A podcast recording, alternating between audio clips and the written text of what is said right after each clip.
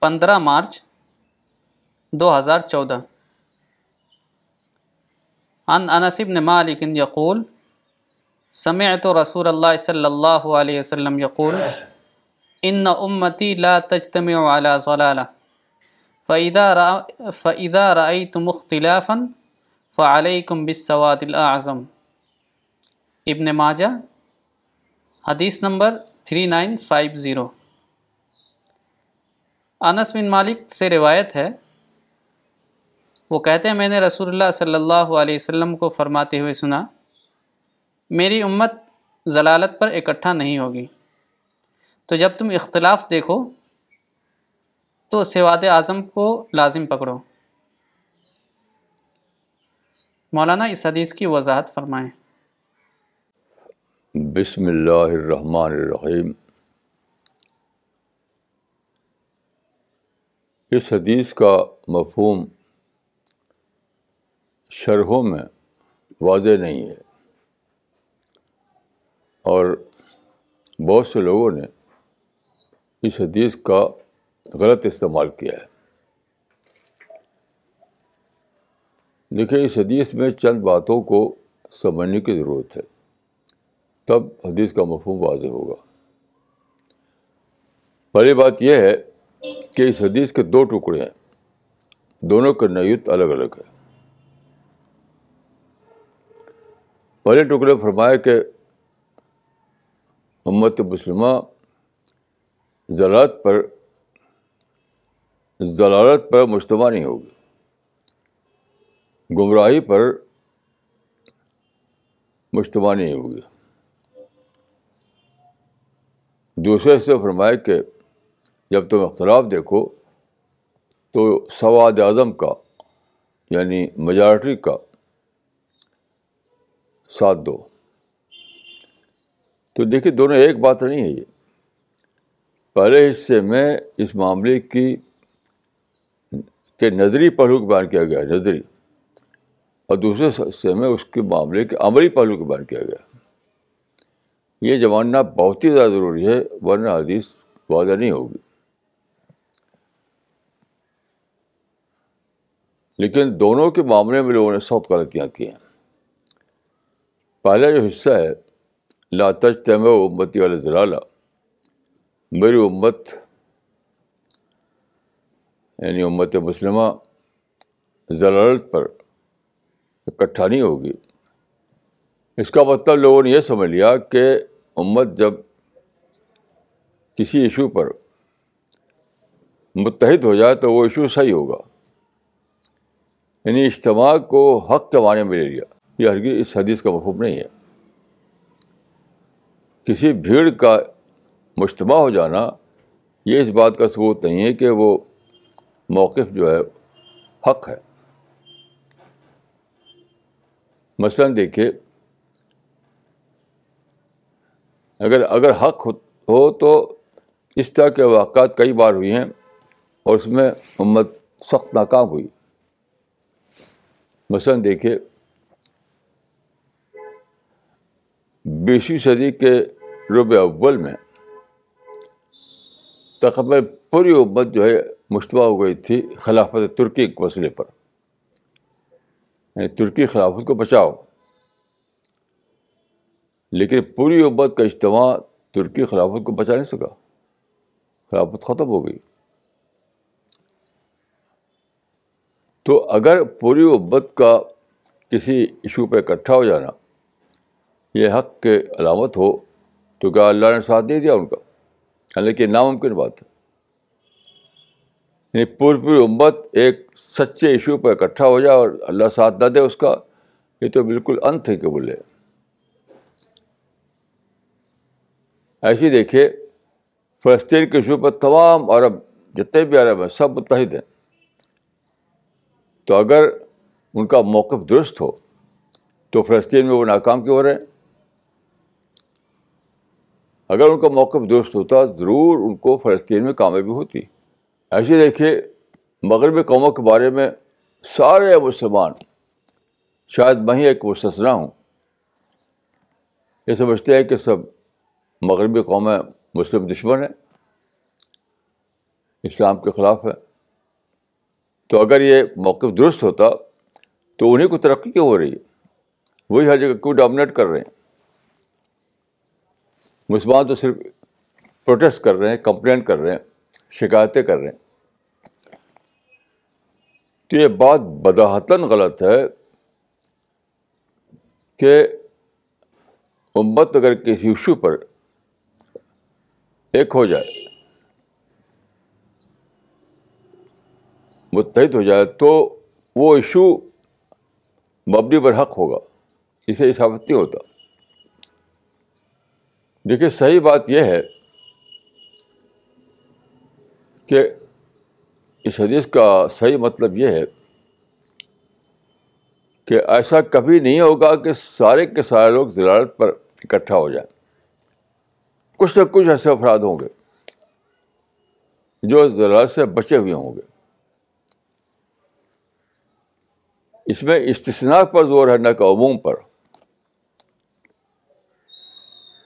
اس میں exception exception پر exception پر زور ہے نہ کہ رول کا۔ یعنی چاہے کتنے ہی زیادہ بگاڑ آ جائے، کتنے زیادہ بڑے پیمانے پر لوگوں میں ضرورت آ جائے، لیکن پھر بھی امت کے کچھ افراد اس سے بچے ہوئے ہوں گے۔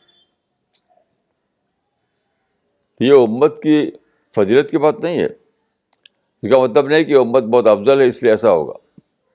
ہرگز نہیں۔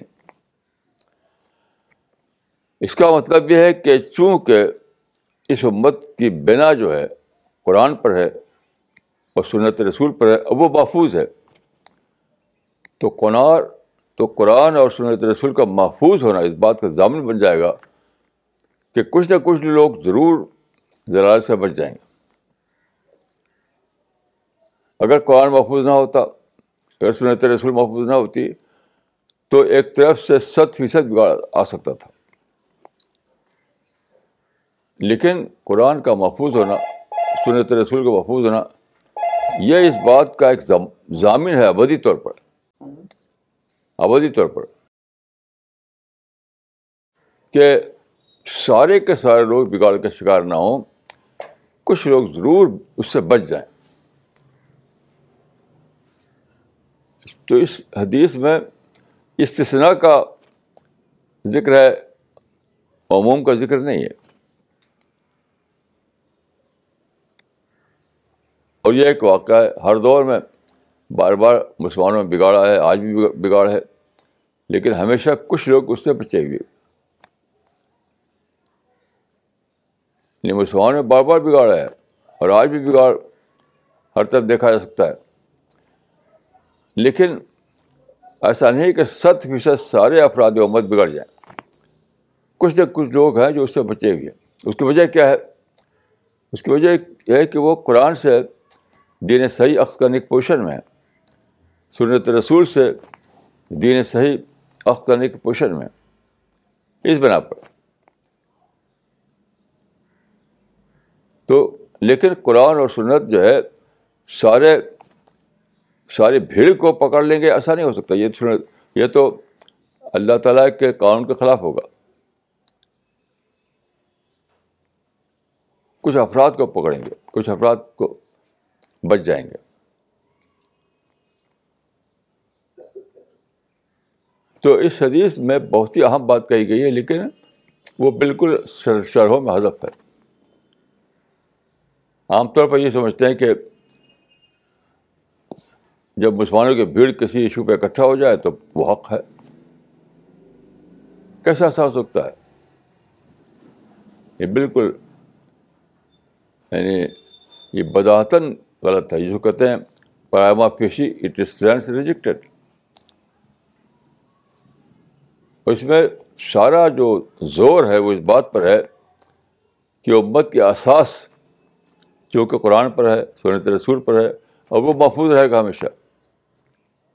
تو اس اساس کے محفوظ ہونے کے بنا پر ہمیشہ کچھ نہ کچھ لوگ ایسے نکلیں گے جو سچے دین پر قائم رہیں گے۔ چاہے بگاڑ کتنی عام ہو جائے، لیکن سب کے سب اس میں بگڑ جائے ایسا نہیں ہوگا۔ تو ایک پہلو یہ ہے۔ دوسرا پہلو وہ ہے کہ سواد اعظم کا اتباع کرو۔ سواد اعظم کا مطلب ہے اکثریت میجارٹی یہ یہاں اتباع کی بات ہے، یہ بات نہیں کہ سواد اعظم حق پر ہوگا۔ یہ صرف سمجھ لیے کہ اس کا ہرگز گرد یہ مطلب نہیں کہ سواد اعظم جو ہوگا، وہ حق پر ہوگا۔ نہیں، اس کا مطلب صرف یہ ہے کہ جب بیشتر لوگ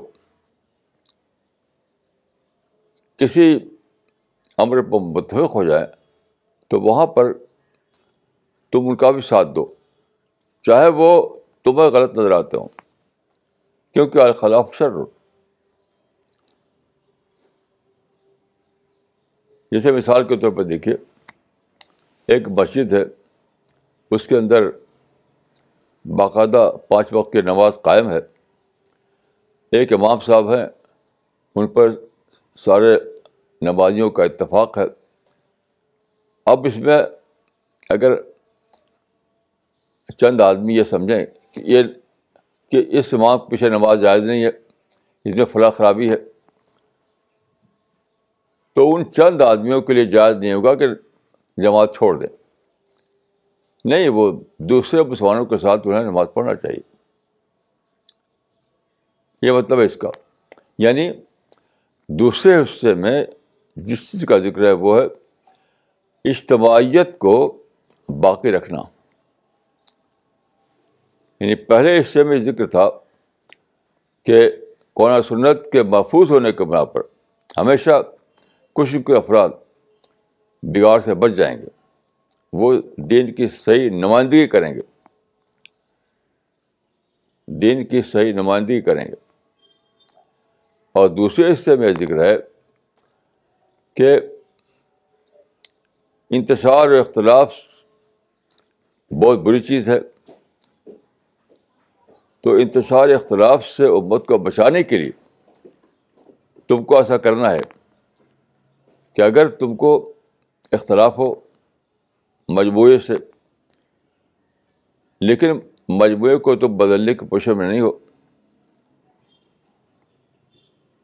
یعنی جو اکثریت ہے، اس کو تم بدلنے کے پوشن میں نہیں ہو۔ تو تو اپنی ذاتی رائے کو عملاً معطل کر دو عمل ذہنی طور پر نہیں۔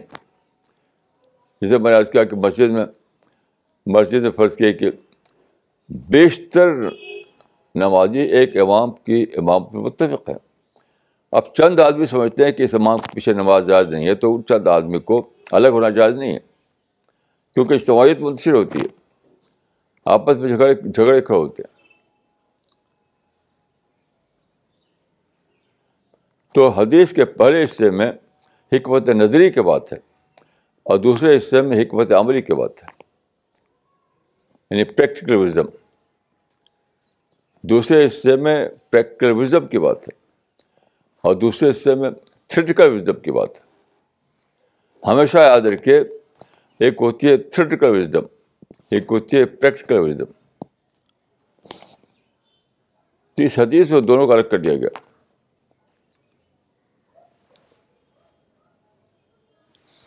اور یہ بہت ہی زیادہ اہم ہدایت ہے، بہت زیادہ اہم حدیث ہے۔ اس میں بہت زبردست فارمولہ بتا دیا گیا۔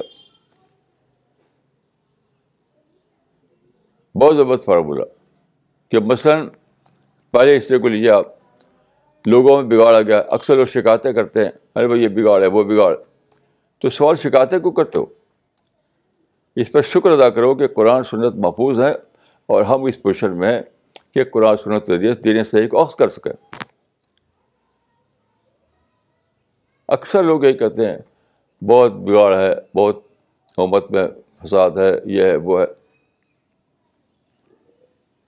تو اس سے کیا مانی کہ آپ اپنے اندر نگیٹو نفسیات کو جنم دے رہے ہیں۔ اپنے اندر نگیٹو تھنکنگ کو ڈیولپ کر رہے ہیں۔ یہ طریقہ غلط ہے۔ آپ سے شکر ختم ہو جاتا ہے۔ بالفرض اگر بڑے پیمانے پر امت میں بگاڑ آ گیا ہو تو آپ کو شکر کرنا چاہیے کہ چاہے عملاً بگاڑ آ گیا ہو، لیکن میں ذاتی طور پر ابھی بھی مجھے یہ نعمت حاصل ہے کہ قرآن کو پڑھوں، سنت رسول کو پڑھوں اور اس سے میں سچے دین کو حاضر کروں۔ تو عجیب نعمت ہے یہ۔ اسی طریقے سے اگر میجارٹی جو ہے، اکثریت جو ہے کسی ایشو پہ اکٹھا ہو جائے، تو آپ سمجھیں کہ یہ اکٹھا ہونا ان کا صحیح نہیں ہے۔ آپ الگ جھنڈا اٹھائیں گے، تو جھنڈا اٹھائیں گے کیا ہوگا؟ افطراک پیدا ہوگا، ٹکراؤ پیدا ہوگا، باہمی یعنی باہمی نفرتیں پیدا ہوں گی تو دوسرے حصے میں یہ بتایا گیا ہے کہ اگر کچھ افراد سمجھتے ہوں کہ یہ ٹھیک نہیں، تو ان کو الگ جھنڈا نہیں اٹھانا چاہیے۔ خاموش ہونا چاہیے۔ خاموش اپنے گھر میں بیٹھے، کیا ضرورت ہے کوئی میدان میں آ کے جھنڈا اٹھائیں وہ؟ یعنی ایسی حالت میں افراد کو یا تو یا تو اکثریت کا ساتھ دینا چاہیے، نہیں تو گھر بیٹھنا چاہیے۔ جیسے حضرت عبداللہ، حضرت حضرت عبداللہ ابن عمر فطرے کے زمانے میں گھر میں بیٹھ گئے تھے، وہ شریک نہیں ہوئے دوسروں کے ساتھ، لیکن وہ جھنڈا بھی نہیں اٹھایا، وہ اپنے گھر میں بیٹھ گئے۔ تو اگر آپ دیکھیں کہ بڑی تعداد لوگوں کی ایسی ہے جو کسی ایک طرف کسی ایک ایشو پر متحد ہو گئی ہے۔ اور آپ کے خیال خیال سے وہ ایشو صحیح نہیں ہے۔ تو آپ کے لیے دو میں سے ایک کا آپشن ہے۔ یا تو اس میں شریک ہو جائیں ایکٹیو رول آپ کا نہ ہو صرف شرکت کر لیں تاکہ فساد نہ اختلاف نہ بڑھے۔ یعنی اختلاف کو نہ بڑھانے کے لیے شریک ہو جائیں لیکن ایکٹیو نہ ہوں ایکٹیو نہ ہو۔ اور دوسرا آپشن یہ ہے کہ آپ گھر میں بیٹھیں۔ باہر نکلے ہی نہیں۔ تو کتنی عجیب یہ ہدایت اس کے اندر ہے، لیکن جو شرحیں کی گئی ہیں، اس میں ان دونوں پہلوؤں کا کوئی ذکر نہیں۔ نتیجہ ہے کہ اس رہنمائی سے مسلمان محروم ہے اس حدیث میں جو رہنمائی دی گئی ہے، وہ بہت حکمت ہے، بہت وزڈم ہے اس کے اندر۔ لیکن مسلمان اس سے محروم ہیں۔ یعنی امت کے عمومی بگاڑ کے شکل میں شکر سے معروف آتے ہیں، کہ وہ شکایتیں کرتے ہیں۔ حالانکہ چاہیے کہ امت میں عمومی بگاڑ آ گیا اور تب بھی اس بات کو لے کر شکر کریں کہ دین تو محفوظ ہے۔ متن میں، تو ہم اس سے دین عکس کریں گے، اس پہ قائم رہیں گے۔ ایسی اگر کسی ایشو پر لوگوں کا اتفاق ہو گیا ہے اور آپ کے نزدیک کوئی ایشو صحیح نہیں ہے، تو آپ، وہاں بھی آپ کو جھنڈا اٹھانا ضروری نہیں ہے۔ آپ یا تو ان ایکٹیو یعنی ایک ان ایکٹیو ممبر کیسے اس میں اس کے آخر شامل ہو جائے؟ نہیں تو گھر بیٹھے۔ تاکہ تاکہ اختلاف، انتشار، ٹکراؤ اس کی نوبت نہ آئے۔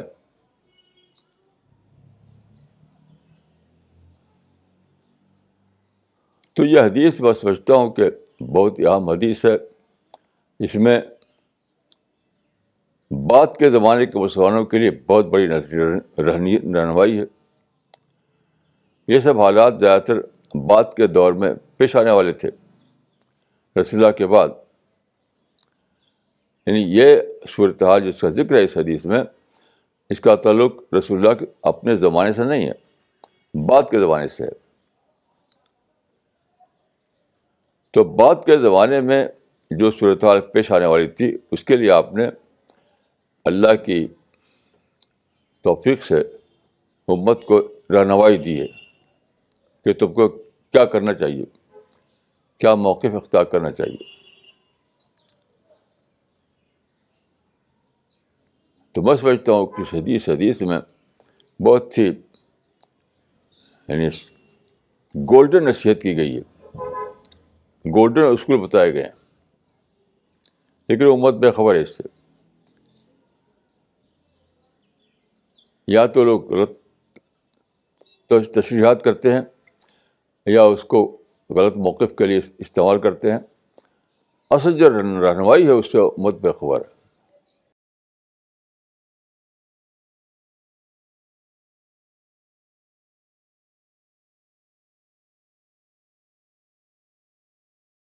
تو اس کا ریلیونس موجودہ زمانے میں بہت زیادہ ہے۔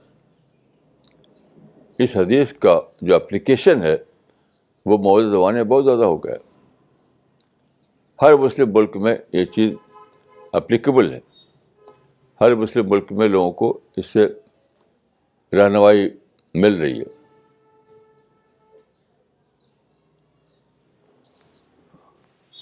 تو میں دعا کرتا ہوں کہ اللہ تعالیٰ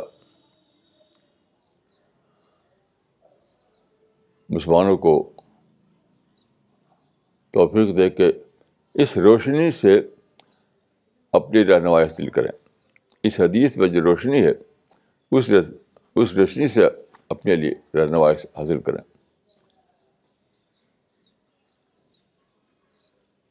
اور آج جو اصلاح مطلوب ہے، اس اصلاح کے نسخہ دریافت کریں۔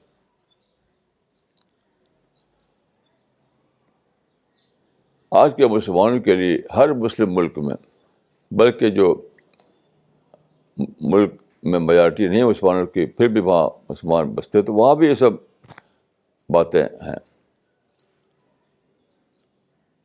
تو چونکہ آپ، اب تو زمانہ وہ ہے کہ لوگ ہر ملک میں پھیل گئے ہیں۔ پہلے کی طرح نہیں ہے کہ کچھ مقامات پر وہ ہوا کرتے تھے۔ اب سارے مسلمان، اب سارے ملکوں میں مسلمان پھیل گئے ہیں۔ تو ہر جگہ یہ مسائل ہیں۔ کہیں زیادہ ہیں، کہیں کم ہیں۔ کہیں چھوٹی شکل میں ہیں، کہیں بڑی شکل میں ہیں۔ لیکن مسائل ہیں۔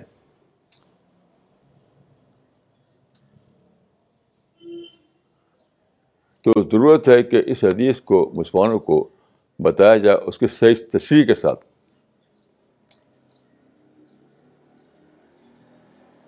اس کی جو صحیح تشریح ہے، اس کا جو صحیح منشا ہے اس کو واضح کر کے مسلمانوں کو بتایا جائے۔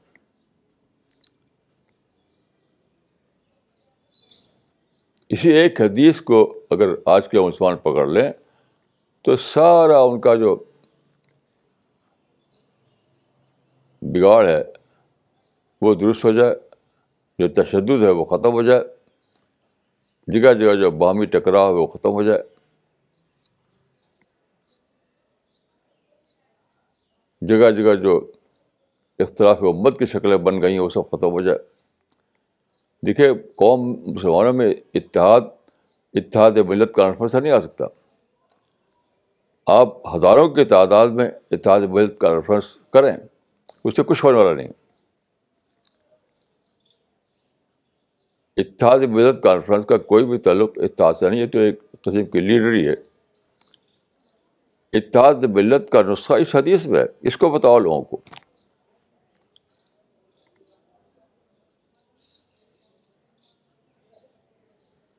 آج کل ایک مزاج بنا ہوا اتحاد ملت کانفرنس میں سمجھتا ہوں کہ یہ لیڈری ہے، اس کا کوئی بھی تعلق اتحاد ملت سے نہیں ہے۔ اتحاد ملت کے لیے ضرورت ہے کہ اس شعور کو پیدا کرے جو اس شعور اس حدیث میں دیا گیا۔ اس حدیث میں ایک شعور دیا گیا شعور اتحاد، شعور اصلاح۔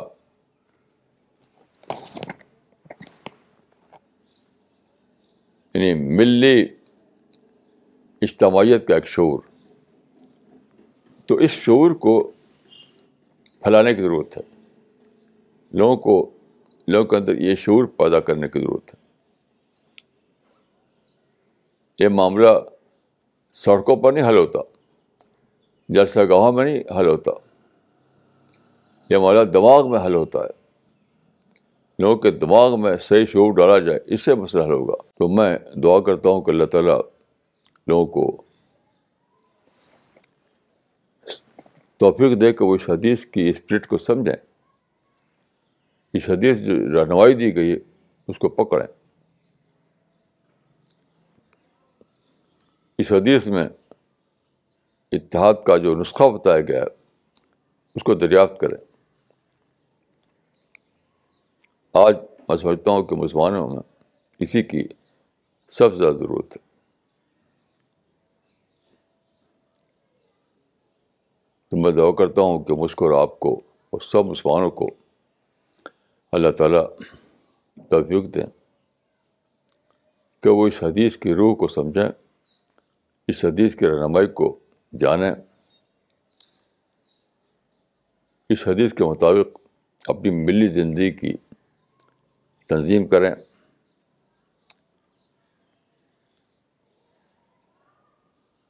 صرف مسجدوں میں نہیں، صرف مدرسوں میں نہیں، بلکہ پوری اجتماعی زندگی میں۔ ہر جگہ یہ حدیث اپلیکیبل ہے۔ ہر جگہ کے لیے یہ حدیث قابل انتباق ہے۔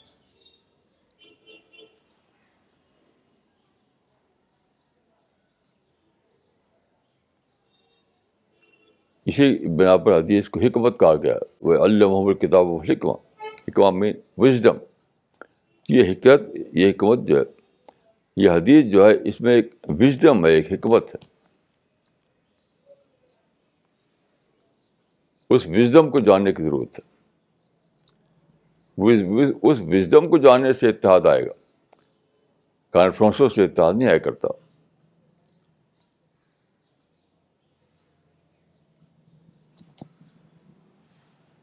کانفرنس میں بھیڑ اکٹھا ہوتی ہے، جیسی آتی ہے وہی چلی آتی ہے۔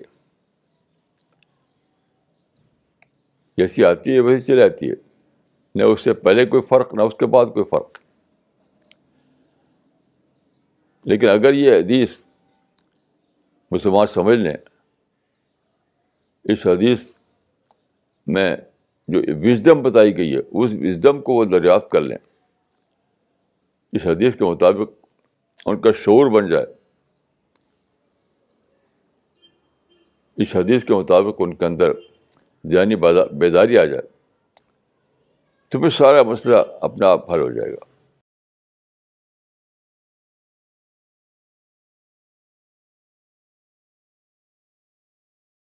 سارا مسئلہ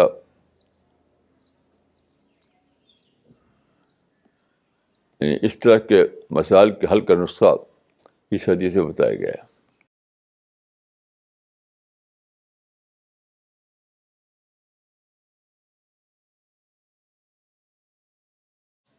بعد کے زمانے میں جبکہ ملت میں زوال آ جائے گا تو یہ سب باتیں ہوں گی۔ تو اس وقت ہم بعد کے زمانے کے دور میں ہیں۔ اس وقت امت اپنے بعد کے زمانے کے دور میں ہے۔ تو آج کے لحاظ سے یہ حدیث بہت زیادہ ریلیونٹ ہے۔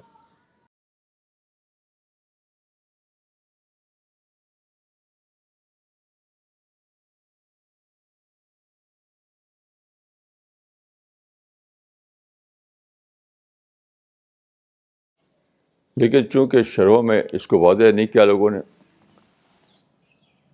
جو لوگ جلسوں میں تقریر کرتے ہیں، وہ اس کے عجیب و غریب معنی بیان کیا کرتے ہیں۔ اس وجہ سے حدیث جو ہے کتابوں میں ہے، عمل میں نہیں ہے۔ یعنی اتنا بڑا یہ نسخہ کتابوں میں ہے، وہ عمل میں نہیں آ سکا۔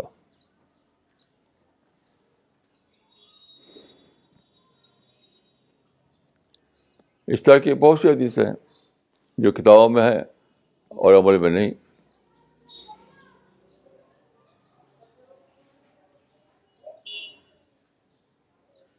تو اللہ تعالیٰ مجھ کو اور آپ کو توفیق دے کہ ہم اس حدیث کو سمجھیں اور اس پر واقع معنوں میں عمل کریں۔ السلام علیکم ورحمۃ اللہ۔ وبرکاتہ۔